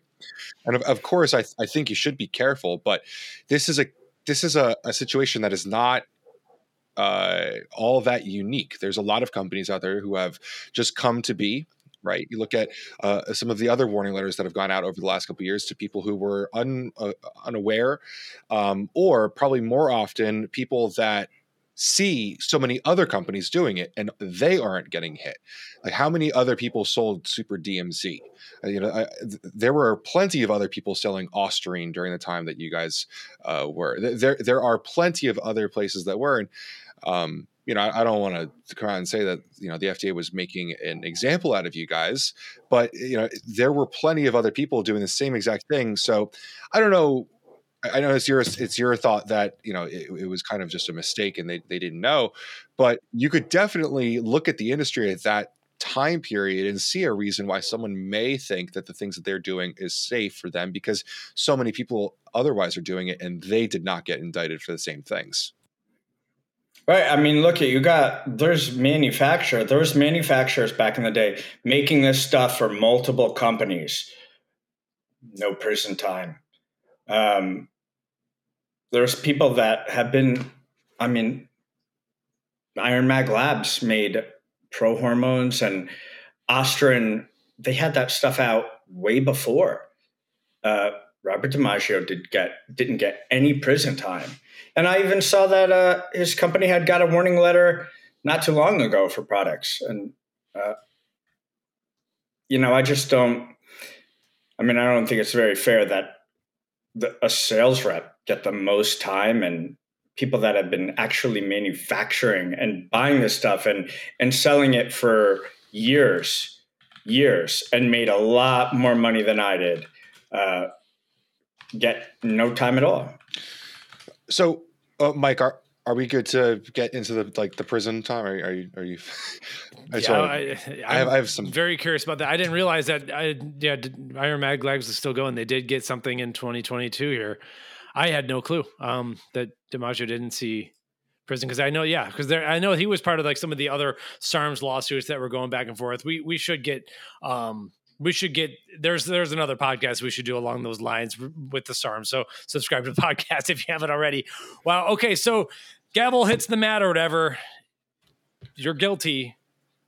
Tell us tell us what happens next. Like, can you give us the, the prison rundown? Ben, I had a specific question, question uh, that might help us. Yep. I was just going to ask because uh, there's, I think there's two parts of the prison talk that I, I, I want to make sure we, we bring for James. My one question is like during the time of prison, like, do you, Aaron and PJ, have any can like, is there any post, you know, prison sentence uh, time where you guys kind of like talk it over or anything? And then I want to get into like your actual rehabilitation and the things that you did for yourself during prison as well. Uh, a couple things to that. Yeah, I, have bumped into actually uh, when I uh, after I was sentenced. So this is around April. You know, I went in in prison December eighth, and then I was sentenced in late March. And I remember I was in the Miami um, prison in April. I actually bumped into a Joey Ventrella. We were on the same uh, same unit so I was only there for like a couple weeks, and then I was transferred to Pensacola. And me and um, Aaron, we were in the same prison together. He was actually two doors down, so I saw Aaron every single day um, until he was released. He was released before me, um, but yeah, I saw him every single day, and since then I was out, um, you know, on house arrest uh, for nine months, and I would go have to check in at the halfway house, and I, I saw PJ at the halfway house because he he had just gotten out, released from prison, and was there for a week, and um, what was cool is he actually apologized to me. He he told me he's like, I'm I'm really sorry you got caught up in this. Um, you were just an employee that worked really hard. You should have never been involved in this. So, uh, so I'm really sorry. And to me, I was like, I appreciate that. I mean, you could have said something before. I mean, testify for me or uh, come on, man. But, um, you know, I at least appreciate him apologizing because, you know, a lot of people, they didn't really understand that I was just an employee at Blackstone. There was 10 other sales reps through that time. Not one other sales rep got indicted. Um, so yeah, I, I, don't feel like it, it was very fair. Um, but yeah, I did see Aaron. Um, I was with him months at um, Pensacola, and then I saw PJ after, and um, PJ did apologize to me. And this wasn't long ago, maybe six months ago. Did your like communication with them through those times? Is that kind of what brought you to think that it really was just a mistake that they had made? Like, uh, just kind of like, did, did you guys really talk about it very much? I imagine you probably tried to move on. Um, I guess because like I would go to Aaron and say, "Hey, could we use this?" and he'd say no. Um, and I know that with me, uh, I actually had a really good time. You know, the first few years working with Aaron PJ, and um, especially Aaron, uh, we got along really well. He was a hustler. I was a hustler. Um, and they were really good at you know encouraging their employees and hyping them up. And uh, i would say one thing that i liked about blackstone is and especially working with aaron he really would back you up and boost your self-esteem. And you know you could do it. He's always that guy that um, is not going to get in his feelings. He'll tell you just come on, you got to get up, keep moving forward. And um, I had a really good time working with them for those first, before they broke up, those first few years. And they did a lot of things that seemed like they were looking out for me. So I don't think the intention was for them to put me in a bad position. Um, I just think things were growing so fast and they were just a little careless. Um, that's how I saw it. I, like I said, to this day, I can't tell you what was in their head, what they really know or what they didn't know. But um, I know that, uh, you know, from my experiences with Aaron, at times he hasn't given me the best advice, but I know his advice has come from a, a place of good intentions. And I, I could honestly say that. Cool. So I, I, didn't realize that you were you you saw Aaron in prison all the time. What can you? What was it like, man? Like I'm guessing most people um, listening to this, myself included, haven't served like real deal prison time. Can you got like got anything? Well, he was like, like Singerman was like famous in prison. So when I got to Pensacola and uh, I, I knew he was there, so I bumped into him and saw him. And we were in, he had just gotten into RDAP, so we were in different buildings. And I remember my like first night at, at Pensacola, the guys from the kitchen come up to me with like a salad with fruit and like all this stuff from the kitchen. They're like, "Yo, this is from Aaron." I'm like, "Dude, is this like Godfather stuff, like or uh, Goodfellas, like you know, like cutting like the garlic and stuff?" Yo, I'm, I'm salad, fruit. I'm like, "Yo, this is great." Aaron's like famous in here. So it, it was funny. Like it was like Goodfellas or something, and uh, people bringing me food and stuff. Oh, yes, this is from Aaron. Okay, cool. But uh, yeah, I eventually got into RDAP, and um, it, it, was just interesting. I mean, prison for me was a, a relief, to be honest. Uh, the first part was when I was going through all the pri- the prisons and the jails. You know, I went through 14 different places before I got to my destination over a six month time and uh, they even at one point I was in a like the mental institution of the jail, and uh, I was only supposed to be in there for a day and then cleared to go into um, like the uh, general population. And somebody must have forgot about me or paperwork. They left me in the mental institution for two months, 60 days. I was in a, a room with two doors, no windows, the lights on were on day and night. So you didn't know what time it was, what day it was. Is it two in the morning? Is it three in the afternoon? You just completely lose track of time. I didn't see sunlight for 60 days in this mental room with guys that had real issues, schizophrenia, things like that. Uh, people be pulling off my blankets at night, tapping my head through the blankets. James, you got to wake up, man. I got to talk to you. I got to talk to you, bro. I got to talk to you. Uh, fighting and stuff, crazy, crazy, crazy stuff. 60 days in, in this mental institution. And the, the guard would come in, uh, the officer, uh, you know, once every however many hours. And I say, bro, am I supposed, are you, am I going to get out of this place? He's like, yeah, I don't handle any of that. Uh, you should have been out here a long time ago. But yeah, 60 days, no light. With the lights on, I totally lost track of time. But um, I was like, man, if I could get through this, then when I get to camp, it'll be a lot easier. So w- once I got to camp, and you know, like I said, prison was a relief because my life was so hectic before leading up to prison. Um, you know, I was dealing with some uh, personal relationship issues and things like that, which were really hard. Um, and trying to to come back um, in the sales and and working with companies that you know things didn't work out with Myoblox or Black Magic Chemix, uh, things I really poured my heart into that ended up not working out, and you know personal at home issues, and then the case it was just any one of those things would take its toll on a person. And I had all three at once, all four at once. And um, it was just a lot. So once I got to prison and your responsibilities go away, right? All you got to do is wake up and eat and read and and chill out. It was it was like a vacation for me. It was the feeling of relief. You know, I read a lot and um, you know, just kind of relaxed a little bit. But the time went by really quick. Uh, I was only in in prison for 15 months, but it was definitely a feeling of relief. I mean, yes, it is stressful. It is prison, but um, it's funny, you know, people, you know, the guys on the inside, once you get in there, they have cell phones and stuff. So they hit up people on the outside and they find out all the information about you. So people on the, the inside talked to the people on the outside, found out information about me, and they knew I wasn't a rat. And a lot of people in prison are snitches.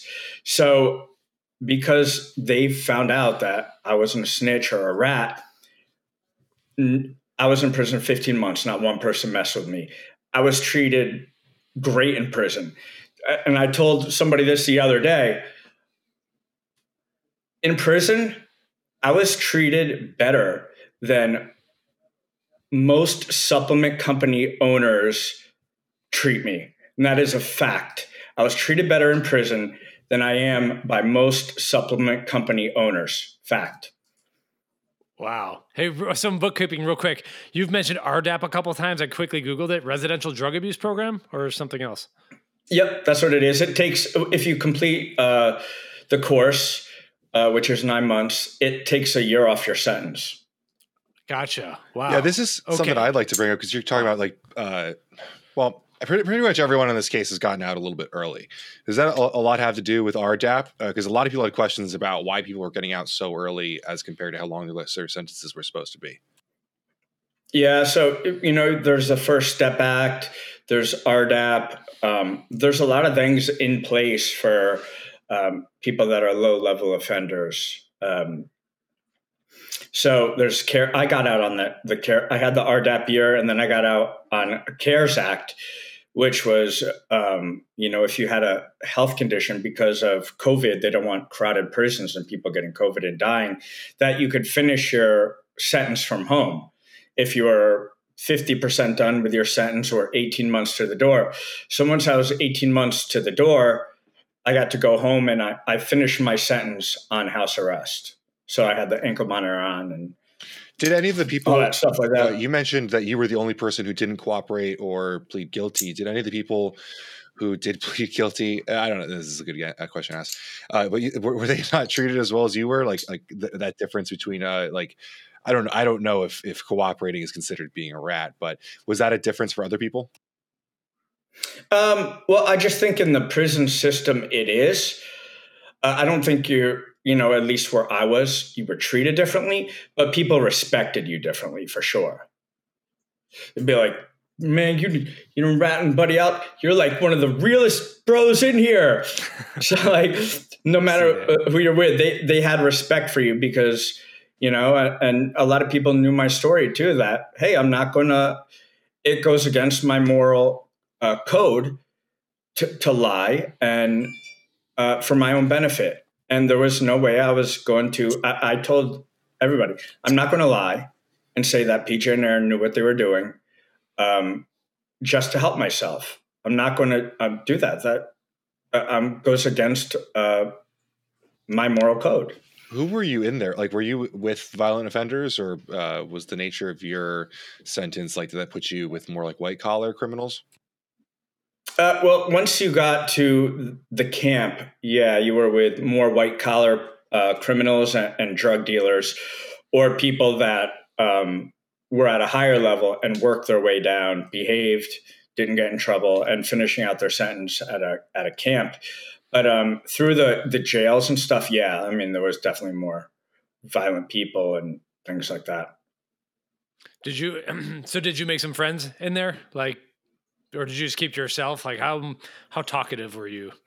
Uh, well, I had fun in prison. Once I got to federal prison, the the camp, uh, I mean, I was joking around every day, you know, because it's like it, it's weird. You're like in prison, you're infantilized, uh, really. So like the little kid in you comes out a little bit. Like, hey, we're playing softball today. Okay, I haven't played softball in like ten years, fifteen years. All right, so like almost like the and you're brought your food and here you go like like a little baby. So it's a weird feeling like you kind of revert back to being like a little kid.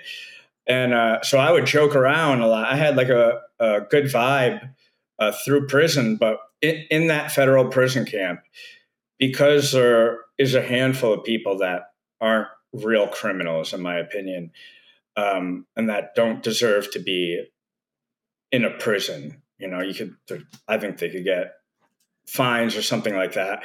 Yeah, I met a handful of really awesome people. A couple of people were like the best people I've ever met in my entire life.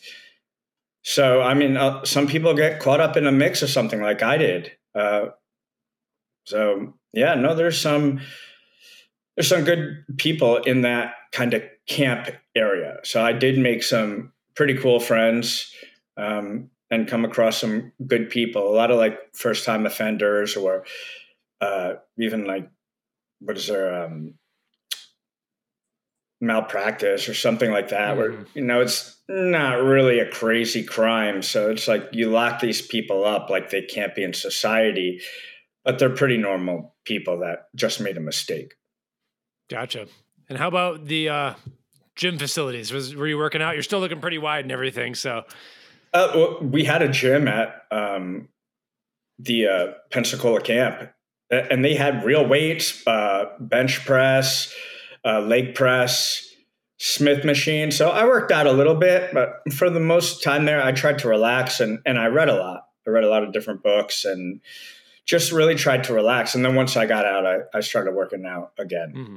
That was uh, going to be my next question. Any any books that hit you pretty good in there that you'd recommend to PricePlow Nation? Uh, well, I read a lot of like psychology books. So they had a huge uh, psychology library, and I mean hundreds of books. And I would read like a book every couple days. Um, anything on behavior, relationships, because uh, in the future, um, life coaching and relationship coaching is something I want to do, and I want I have a really cool business idea uh, for that. So it's something I was working on uh, before prison, and it's definitely something that I was able to work on in prison too. And I've always enjoyed psychology and understanding um, people and behavior, and I think that was one of the reasons why I was so successful as a sales rep is because I could attune to people really well. Every customer I could attune to, and I could find a way to to listen to them and and try to give them what they wanted. Um, but, and you know, and that and that's the hard thing in this industry. Um, it, this is a pretty tough industry, and you know, with the fitness and the way people look, it's very deceiving because you have a lot of people that put on this uh, facade that they are really confident business people, bodybuilders, and really inside they're very insecure people. So I've always had my problems with insecure people. That's the people I butted heads with the most. And in this industry, you have these insecure people that get offended easily, that don't trust others. Um, and unfortunately, a lot of these people are very selfish and self centered and what can I get out of you attitude and not what could I do for you? They value money over people. And I don't do that. I don't value money over people. And so I've always been good at attuning to my customers and listening and hearing them and um, being able to work well with them. So, and I think that's the hard part about this industry that people don't understand. You, you have a lot of these very strong ego people, and that's just a cover up for their insecurities. And when those insecurities are triggered, they lash out at others and, and try to hurt others. And they're just trying to take, take, take from others. I can't tell you companies I worked for as a sales rep where the expectations for me were so high and you know the I, there's nothing i could do to make these people happy and they just weren't interested in investing in people. They were just interested at what they could take from me. And uh, that's what makes the industry hard for sure. Mm-hmm. do you mind telling me like what what exact years were you in prison from or what months? Do you have the exact uh, december 8th of 2021 to I think March, maybe March 18th, 2023, I was released from Pensacola. And then I was on uh, house arrest from that time until November 20th. Gotcha. So no, November 20th is was my official release. I could go where I want to go, do what I want to do. And so you're not wearing an ankle monitor or anything like that now? Nope. But you are on probation, I assume, checking yes. in with, and can you leave the state of Florida or are yes. you? Okay, yeah, with permission and things like that. Yeah, with permission. So we're going to see you with Arnold. Okay, gotcha. Are, are we going to see you with Arnold? Uh, maybe. I, I, you know what? I haven't seen my family. Like I have grandparents that are like 90 years old and stuff like that. That because of all this stuff, I haven't been able to see them in, in five years. So um, my priority right now is is work, um, getting some work going, some income, and uh, spending some time with my family that I haven't seen. Uh, that years. was the right answer for sure. That, that that's great. Mm-hmm. I, I I do want to say uh, you you being in president never sat, sat well with me. Uh, I, when you went in there, I could definitely attest. You've always been a person who like openly talked about trauma and uh, quality of people, and and I, I, never thought that you really meant to hurt anyone. But it's awesome to see you out and doing well.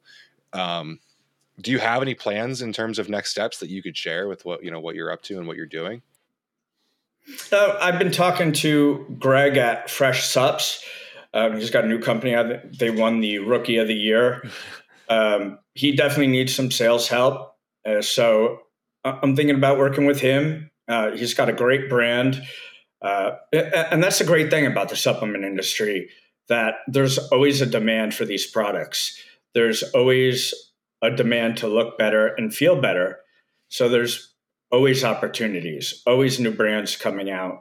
Um, definitely I have been away for a little while. So uh, people kind of forgot about me, you know, and so I need to come back and, you know, make my footprint in the industry again. And, you know, I'm just, I would like to start slow and build up. And uh, if I'm going to top what I did before, you know, bringing limited editions and cool things out, I mean, there's a lot of cool stuff out now. If I'm going to have the next thing or uh, it's going to take some, uh, work and some thinking to, to create it, to find something new, a new niche, something cool, because people have stepped it up since I've been gone. Hmm. Absolutely, always. Yeah, I, I did ask uh, what when you were actually in prison because uh, you were kind of in a way almost like talking bad about a few people in the industry or whatever. But like from my perspective, and I was uh, like between 2020 and 2022, 2023, I think there's been no better industry to be in.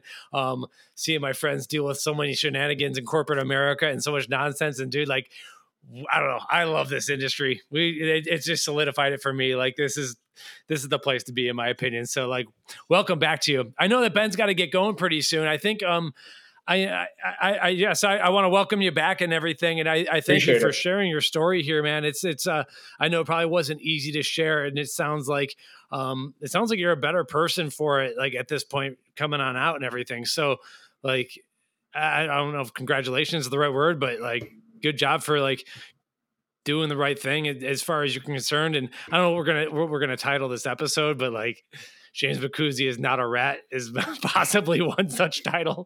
Um, yeah, but we, I, I so like yeah, man, I, I, appreciate you for for sure, and I, I do think that we will see at the Arnold because um, hopefully you get some some business cooking up, and people are going to want to see you and everything. So especially after hearing this.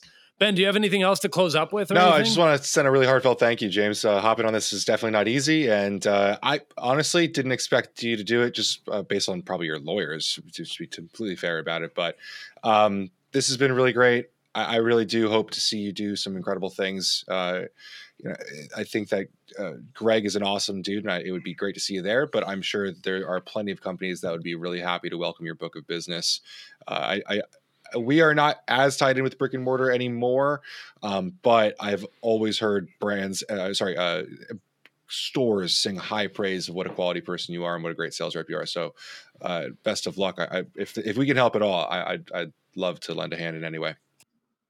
Yeah, I'm confident. like you, uh, just yeah, so interrupt. Like you've been ahead of the curve on so many things. When I see like trends from people like this, there's a pattern that you've been ahead of the curve with the collab thing. You know, everyone who was in on USP Labs, like we saw a lot of that going on and everything.